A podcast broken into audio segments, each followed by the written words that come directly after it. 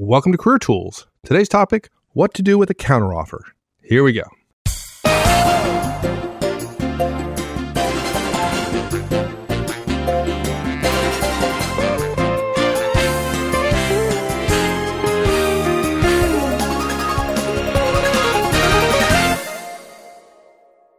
As the economy heats up, there's going to be a lot of folks out there, right? And they're going to find that talent is short and they're going to start to receive multiple offers for new roles. Yeah. In addition, when you try to resign, your current company, believe it or not, is going to counteroffer.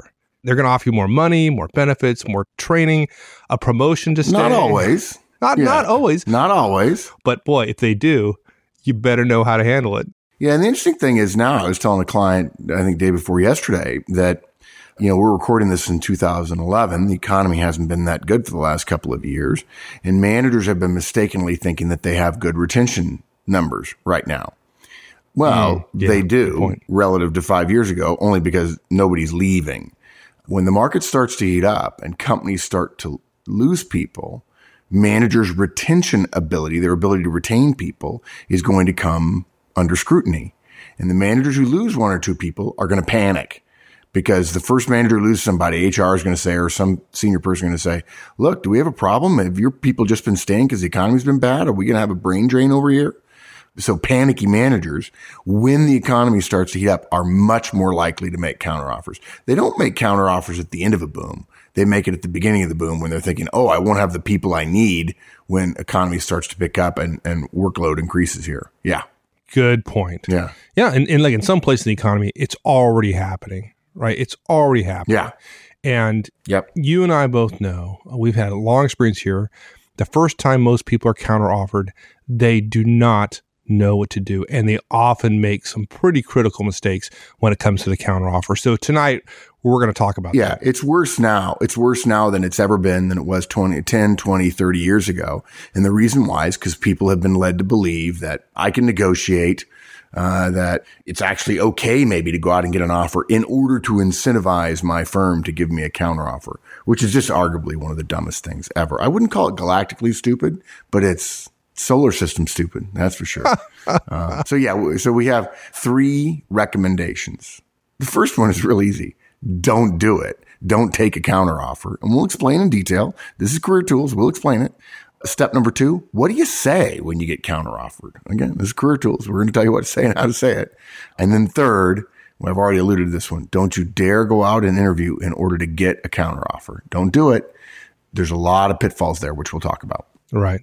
Let's talk about your recommendation to not take a counteroffer. I mean, that's pretty black and white. Do you mean it that black and white? No, you know me, Mike. I'm a pretty nuanced guy. Everything has shades of gray. In fact, there are very few things that Mark Horstman sees as black and white. world. I'm sorry. I try. You know, guys, we're recording this late at night, and I, I just couldn't keep a straight face through that entire sentence. Hey, it was hard enough for me to keep a straight face asking you if you Yeah, I'm. I, yeah. I'm going to defend. I'm, I'm going to defend my black and whiteness simply because somebody needs to tell people the, about the bad advice they're getting. And there are people who talk about, oh, go get a counteroffer. Oh, sure, yeah, yeah, yeah. But no, look, I promise you, there are people out there right now, Mike. You know it. They're they're sitting out there saying, what about this circumstance or that circumstance? What you know? Maybe there's a situation where maybe you know it depends. My situation's different. This company, this industry, this. Well, I no, I took out counteroffer one time and it worked out just fine. yeah, you did. Yeah, you want to tell that story now? Yeah, Sure, no, no, maybe you don't. because I didn't take account. I mean, I got I you know I left a company Yeah. and I got my boss's boss's boss's boss called me in the office, took me to the executive suite, and offered me a, a, a two level promotion and a big raise, and literally said, "Pick the job you want, and it's yours." And I remember I called you up and you said, "Don't do Yeah. it." Don't do it, Don't do it. and I Don't didn't, do it. and I didn't, and and Yeah. thank God because I know somebody subsequent to my departure did the same thing. Actually, took the counter offer, and nine months later didn't have a job. So people have Yeah. long memories when it comes to that, and and believe me, they don't feel exactly. when they're giving you that counter offer. They feel that you're holding them over a barrel, and they have no choice. And if you don't think they resent it, think again. Yeah. Yeah, exactly. Yeah, they do. You're right. Long memories. Absolutely right. They'll remember it two or three companies later when you're still in the same industry and they run across you. Yeah. And there are people who will say, but wait, I took a counteroffer and it turned out fine. And look, we're not saying it's that there's no situation where it doesn't turn out well, but you got to remember, folks, we give the right guidance for 90 to 95% of the people 90 to 95% of the time. There are some rare exceptions. And right now, if you're listening, you're not the exception. Or if you think you are the exception, just understand if you're doing it, you're doing it with an enormous risk. And if you don't feel the risk, one of the things Mike and I have learned as we become executives and have more experience that maybe someday I'll get catalyzed into wisdom. We've learned that the risks that really get you are the ones you don't see. And if you're thinking there's no risks, when everybody else who had a lot more experience would say, "Oh my gosh, do you realize the risk you took?" And you're blithely innocent of your uh, of the risk. Those are the dangerous situations. It's fine to take a risk when you understand it, when you've weighed it and measured it. That's okay. That's good. That's about strategy and decision making. Uh, risks you don't see though, where you're comfortable. That's that's bad.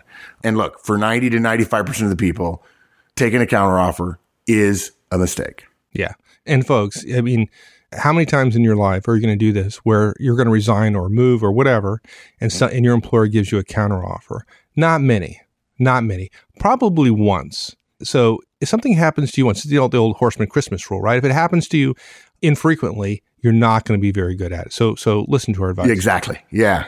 Yeah exactly. Yeah. So look when when wendy and i used to work in recruitment okay we'd meet new candidates every day. We'd talk to we'd interview people all the time Okay. They'd come into the office and they'd say, you know, I want you, you do an interview with them. Say, I, I want to leave my current role. Okay. And they'd say, my manager doesn't respect me. That was classic, right? I've been there two years. I've done everything I can in this role. I work too many hours. I'm away from home too much. Can't stand my customers. Don't like the product we make. By the way, these things aren't good things to say, just so you know. I need more growth. I've been promised increased pay or promotions. They said they're going to train me. They don't do it. They don't do it. It hasn't happened. I don't believe them. I'm losing trust, blah, blah, blah, blah. Long, long list, okay, of why people wanted to move. So we'd go through the process of finding out what they were looking for, right? What they're good at. And they go out and interview and they finally get an offer. And they go into that manager that they said they had lost trust with and that was representing a company that they just couldn't see themselves staying at and tell them they're resigning. Okay. And the manager says, but we love you. We need you. We can't do without you. You, you, you, my friend, are too good to lose. We have the executive suite and two level promotion and la, la, la, la, la, la, la. You're Ozan. We can't lose you. We'll give you more money, increased benefits, new role, anything to keep you. Okay. Now look, folks, I promise you, if this hasn't happened to you, let us tell you what that feels like. You're going to feel two things at that point. You're going to feel flattered first. Wow. You know, absence makes the heart grow fonder. They've come to their senses. It took the risk of losing me for them to say, my gosh, he's the heart and soul of this division or this, this group or this unit or this section or this team. We can't lose him or her. Yeah. Despite whatever misgivings you had about the role two months ago when you started this whole journey, your manager thinks so much of you that you're just you feel good. It's it's very rewarding. It's a, it's a very positive experience. And then secondly, you feel obligated. You're obligated to hear them out. Now that you've been reminded about why you worked there in the first place, look how much they're fawning over you. Well, you're going to listen, of course. And, and unless you shut it down immediately, the manager's going to say, well, don't make a decision until I at least get you the details. And what happens is the manager promises to go to talk to HR or his manager or get them whatever it is they need. And by the way, the manager will say, look, give me some time. And I'm going to walk out of here. I got to go talk to HR right now. I'm calling my boss. I'll talk, pick him on my cell. I'll call him on cell while I'm walking over to HR. We're going to have a little confab over in HR. I'll have the boss on the speakerphone and you got to give me a little bit of time. Now, the moment the manager makes that call, the moment HR or his boss is involved, his goose is cooked in the sense that they know he has a retention problem. If he spills the beans at that point and then admits to them that he's caving and for all he, they know, you're asking for more money and he's running like a wounded dog to go talk to them. If you then say, no, no, no, no, no, I'm not going to take counteroffer. There's nothing you do. I'm sorry. Don't do it. Now double jeopardy he's losing you and you've made him look bad and he's lost the ability to politically spin the loss of you. And don't think he's not or she's not going to politically spin a loss And it will be easier for them to politically spin the loss if, in fact, you have they have not gone and said, "Oh, we got to make a counteroffer, we got to gin up a counteroffer, blah blah blah." Right? Right. Yeah, yeah. So you now are obligated to wait.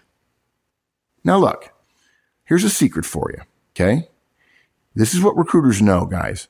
Any candidate who listens to a manager and accepts whatever he offers, more money, new role, more training, less hours, whatever it is the offers, because he thinks it'll keep you, will be back to us recruiters within six months to a year. It's true 90% of the time, just like your story. Exactly like your story. Why is that true? Why do recruiters know this? Yeah. You know, it's really pretty simple when you think about it. When everybody was listening to me describe the travails of the person who was thinking about leaving, I don't like the product. I need more growth. I'm work too many hours. I've been there two years. I've done everything I can. I'm, I'm the heart and soul and they don't respect me. They don't appreciate me. They don't, they don't pay me well because folks, no amount of money makes up for being miserable at work and your boss and the culture of the company and the things, the systems and the processes that bother you will not change because you have threatened to leave. Period. Okay. The only thing that's going to change is your pay. You might think, well, I got a promotion. Yes. And all of those systems and all of what you didn't like, even if your boss changes, and there's a rare exception where you go from a really bad boss to a really good boss, but that generally doesn't happen very often because if you go to a really good boss, it's probably somebody who knows you, which means it's probably your boss's boss if you're getting promoted. And if you're going to a really good boss, it's unlikely he has a really bad boss, your old one, working for him or her. So look, if you're moving because you don't respect your manager, another 5000 bucks a year gross pay isn't going to make a difference. And by the way, $5,000 a year is $400 a month before taxes. So don't get too excited. Right. I know people who have gotten a $10,000 raise and said, I really didn't feel it. You know, maybe if they're managing their money well, they do and they put it all away and that's great, but they don't change their standard of living and they say, I don't really feel like I'm making any more money. And then the processes, it's not the money you interact with at the office, folks. It's the processes and the systems and the people and the culture and the customers and the company. Okay. If you're moving because promises have been made and not stuck to, and now And more, promises, are being made to you, What's the likelihood? Folks. I'm sorry. I'm sorry. They're, they're not going to be kept to again. They're not going to stick to their promises again. And I know that's harsh. Look, we don't, we don't wish a bad environment on you. We don't. But you need to know what the risks are of the things you're doing. Okay. If you're moving because you've outgrown your role, adding a few extra tasks in the role that you're in, oh, we'll give you this big new project you're going to be working on, isn't going to keep you interested in the long term. I promise you, I promise you, this is going to be a terrible analogy and people are going to write me and say, I don't like that one very much. But when you go to your boss and say, I've got another offer and you don't say, I'm resigning or I've accepted another offer, in which case then you don't get a counteroffer usually, or you can keep them from coming in. If your boss thinks a counteroffer is possible, she is going to give you a counteroffer. And when you bring that up, she feels like, or he feels like they suddenly have a pimple in the middle of their forehead and it's painful. And then when you accept the counteroffer, they pop the pimple and they're done and they forget about you. And it's over. Two days later, it's gone. And now they're back to the status quo. They simply solved their, I've got to fill his position problem and they fill it with you. And within a week or two, they've forgotten about the changes they're going to make, except that they remember that you put them through hell. I wish it were different. I wish there were, it ha- happened differently, but that's my experience after hundreds and maybe 500 or so counteroffers I've seen over the years. It just doesn't work. Now, look, there is some advantage in staying with a company you know. The goodwill you've built up is really valuable. But if you're really truly ready to move on, and by the way, just wanting to leave a company is not a good reason to move on. It's really best to find another company you want to go to.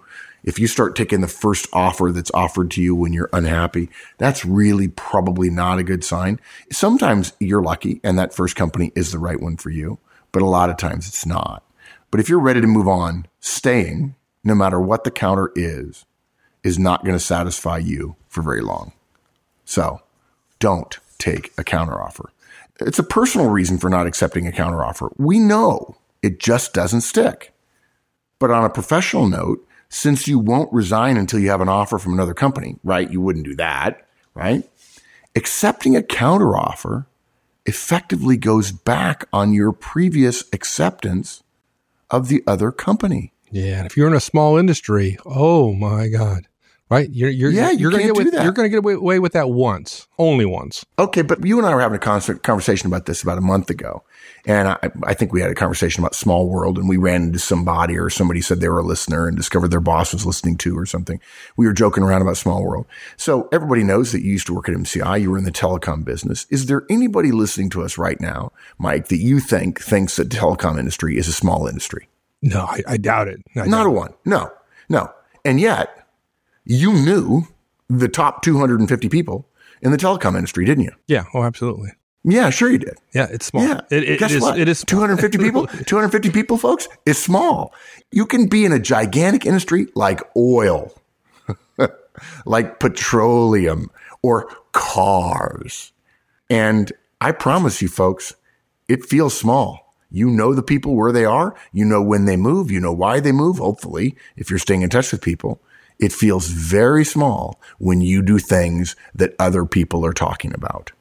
So don't think to yourself, I'm in a big industry. It's okay. Nobody will know. Cause you know what? People will know. Okay.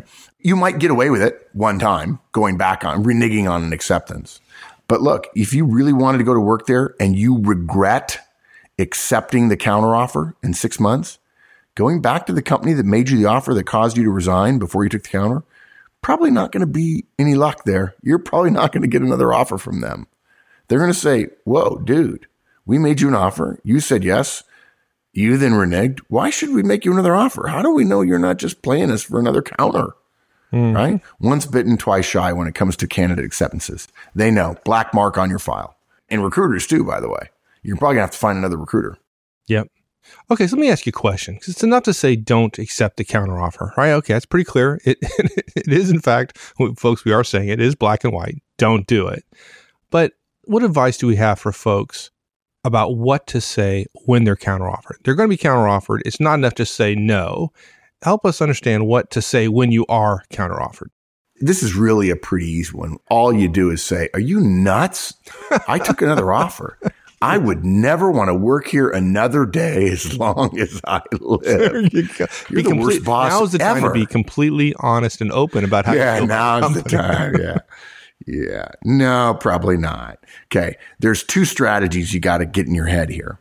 One, always emphasize what you're going to. I alluded to this a minute ago, rather than what you're leaving. If you talk about the reasons why you're leaving, companies can address those. They can't address something you're going to.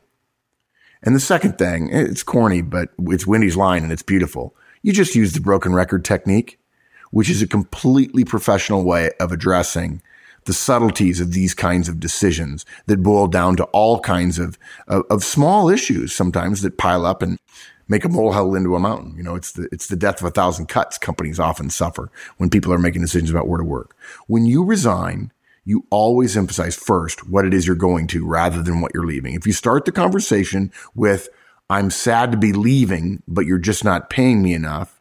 It's easy. Gosh, if I were the manager, I'd say, well, let me make this problem go away for three months. Now, look, guys, if you say that to me, I'm going to figure out how to keep you for three months while I go recruit to fill your position. And I've bought myself some time and I've got a warm body and actually a warm body I know and trust, or at least used to trust in the position while I go out and recruit because I know I'm going to leave you, lose you. Okay. Or I can go to my boss and say, I need an open rack because Jackson's thinking about leaving. Okay. But if you start off with, I'm sad to be leaving and then give a rationale like you're not paying me enough or you've been promised me a promotion and you just won't give it to me and I understand that, it's easy for the manager to say, if we offer you more money, will you stay? Or if you get the promotion, will you stay? Yeah, and that makes it hard to go. I mean, you said that's the reason you're leaving. And they said, "Well, we'll That's solve the that." reason. And- and- Exactly. And, then what are you Uh, going to we'll say? solve that. Well, that's not really the. You, Then I don't have a reason. Yeah. Yeah, that's right. Yeah. Oh, I didn't really mean that. Oh, really? and of course, and by the way, if you ever say that, the manager absolutely feels, feels played because he feels like you did it as a, as a uh, bait in order to get him to admit that he would change that to keep you. And now you're going to put some more bait out there. And then you're going to say, well, why don't you tell me the whole story first? Yeah. Yeah. On the other hand, if you start with, I've been offered an opportunity, which I'm really excited about. I'll be working with a team to create a server infrastructure for a worldwide customer base. There's no hook that manager can hang a counter offer on. None. Yeah, unless he had a, a, a job, specific job for server infrastructure for a worldwide customer database, but probably doesn't. Yeah, well, okay, yeah, yeah. But if you do get something along the lines of, well, we really don't want to lose you. What can we offer you to stay? Again, in this case, then you'd use the broken record technique. You'd repeat yourself until the other person recognizes that you're firm in your decision and you're, you're communicating in a way that professionals communicate when there's not going to be a negotiation. You simply keep stating the same position. For instance, Mike, why don't you play the manager? Okay, sure. You want to do that? And we'll just role play it a little bit. I mean, I can do both parts, but you, you be the manager. You push on me a little bit. Okay, so um, I'm the manager. You're you coming to me. You you want to resign? Actually, I've I have resigned. Right? I I, I said I said I've accepted another offer. Okay. Man, you, and you you didn't hear it. Right. Okay. And so I go, okay, like, hey, Mark, yeah, I understand that, but we look at, we really want you to stay. We value you here. What can I offer you to stay? Yeah, Mike, I appreciate it. You know, I trust you, but it's not, as I said earlier, it's not about me staying. It's not about me leaving. It's about me being excited about this opportunity elsewhere. Yeah, okay, yeah, I understand that. But like, like, can we give you more money? Is it more money that you want? Yeah, I, like I said, Mike, it's really about the opportunity. It's about where I'm going. Yeah, I understand. But we we have other opportunities here. I, how about we find you a new opportunity within within the company here? What what about that? Yeah, I've looked at it. Uh, there's nothing here that's comparable at all with this new opportunity. Really, nothing we can do to make you stay. No, I would be honest with you. We've worked well together. I feel like, and I can honestly say I'm sad to be leaving, but the leaving is only the result of me seeking this other opportunity. It's the opportunity that's pulling me away. It's where I'm going to that matters. And that means I have to leave. And leaving is just an afterthought after the going. And look, guys, I don't have to be confrontational about this, folks. Just smile. Focus your mind on the excitement you have about the new opportunity. It's the old baseball saying that you can't steal second base and keep your foot still on first. So in order to get second, you have to get second. And then when you get second, oh, by the way, you're not on first anymore. It's not about leaving first. It's about getting to second. That's going to come through in your voice and it's going to be even more convincing. And look, if you have a roommate, if you have a partner, if you have a, a fiance, a girlfriend, boyfriend, husband, wife, whatever, practice with them and say, look, I got to go resign. I'm probably going to get countered. Now, look, I talked to a guy once. He said, Mark, I don't want to prepare for the counteroffer thing because it's going to totally blow me away if he doesn't counter me. Okay, dumb, dumb. You're going to get your feelings hurt that he doesn't counter you. Look, there are a lot of managers who are either wise enough not to counter because they know better, or they've got somebody else waiting in the wings, or they're not smart enough to even know that a counteroffer is possible. A lot of that has to do with the culture of the company and the level that you're you're at. But doesn't necessarily have to do anything with you. So don't assume that if you don't get a counter, you're not good. And don't assume that because you're getting a counter, you're fabulous. That's not always the case. That's, that's the behavior of the manager, not of you. And it could just be a manager who's terrible, who needs to keep everybody because he's scared or she's scared about her job because it's a culture that, that runs on fear.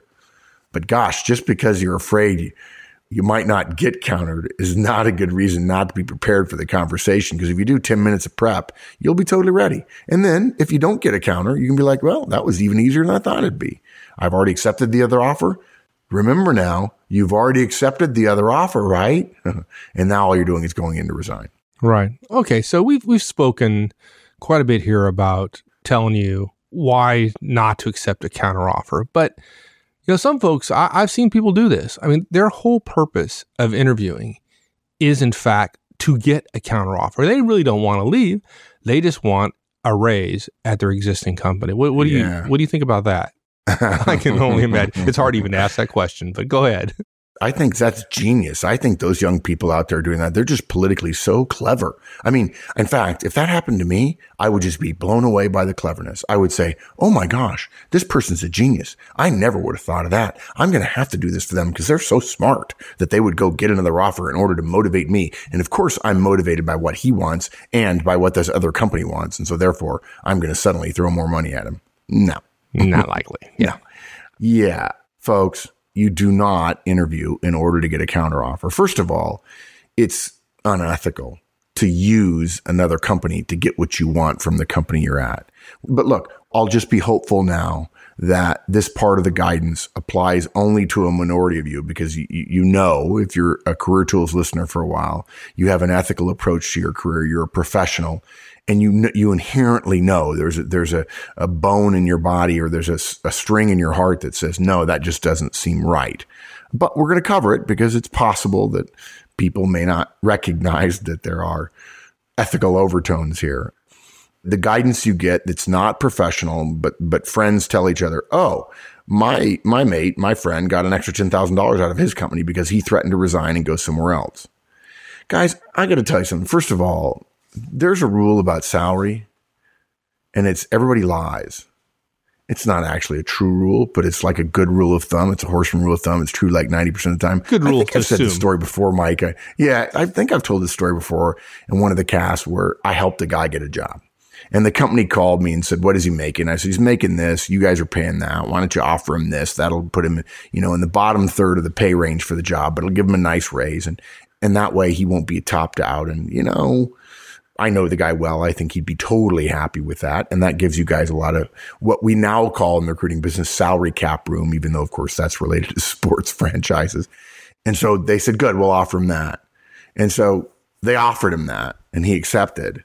And then I called back and, and, they said, yeah, we offered him and he was accepted. And he says, wow, we're really pleased. We got him for like $15,000 less than we thought we'd have to pay. I said, well, look, the reason you can do that is because I told you that's a fair price. And if he accepts and you offer, that's good. And what's more, he's going to be worth a lot more and he'll earn it in the next couple of years and he'll feel good about the raises you give him and you won't feel bad like you won't lost the goodwill. Great. And they said, good. Thanks. Thanks a lot. And, the, and by the way, the company that hired him, friends of mine, I've known them a lot longer than the guy that I was helping get a job. So then he calls me back and I said, Hey, what'd you think? He says, I accepted. I said, Great. What'd they offer you? And he tells me some number that's 1.4 the actual salary amount. 1.4, 40% more. wow. Like from 100 to 140. You know, I said, Oh, wow. Is that total comp? You know, because total comp would include benefits and bonuses, hypothetically, all performance incentives and everything else. No, that's his base. Oh, okay. I'm like, dude, do you not know that I would know what you're getting? I didn't help him anymore after that. I was like, wow. I mean, who cares? 100 or 140? I mean, I think he was making like 85 before. So 100 is good. You know, it's fine. And he didn't have to move. But look, when your friends tell you that somebody got $10,000 more out of the company, you can't believe it. You cannot believe it. I, I, guess if your priest or pastor or your imam tells you, okay, fine. But other than that, folks, don't believe it. And let's go right back to what I talked about earlier in terms of ethics. This is an unprofessional behavior, folks. We can tell you it doesn't work. It certainly doesn't work as often as your, your mates would have you think. We can tell you you'll still fall prey to the whole six month later, still wanting to leave your company syndrome. And we can also say it'll affect your relationship with your team and your boss. And that's the one that'll hurt so many of you. But when it comes down to it, we don't have to say all that. We can just say it's blackmail. If you want a career you can be proud of, you don't interview with the intent of ginning up a counteroffer from your company. Frankly, the story I heard a number of years ago from a guy was that's what he did. And he wasn't smart enough to have resigned. And in fact, what's interesting is he got the offer. He didn't accept the other offer because, of course, he knew he couldn't. And then he essentially went back wanting the counteroffer. The counteroffer was way lower than what he thought. And the company found out, the company that wanted to hire him found out that he went back and asked for a counter. And they retracted the offer, which by the way, not, not really terribly ethical on their part. But I thought, wow, everybody's just all unethical all over each other here. It was like watching a car wreck. So folks, just don't do it. On the other hand, for those times when a counter offer comes out, we've shared our guidance with you. It's not hard. Don't take it.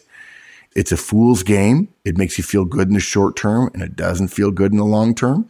And hopefully, uh, we've made it clear about what to say in terms of counteroffer. It's t- you talk about what you're going to, not what you're leaving. It's not about the energy of wanting to get away. It's about the energy of joining something else. And then you just got to be a broken record. Again, like we said at the start, top of the show, counteroffers are going to become more common as the economy heats up. There are good reasons for not taking them.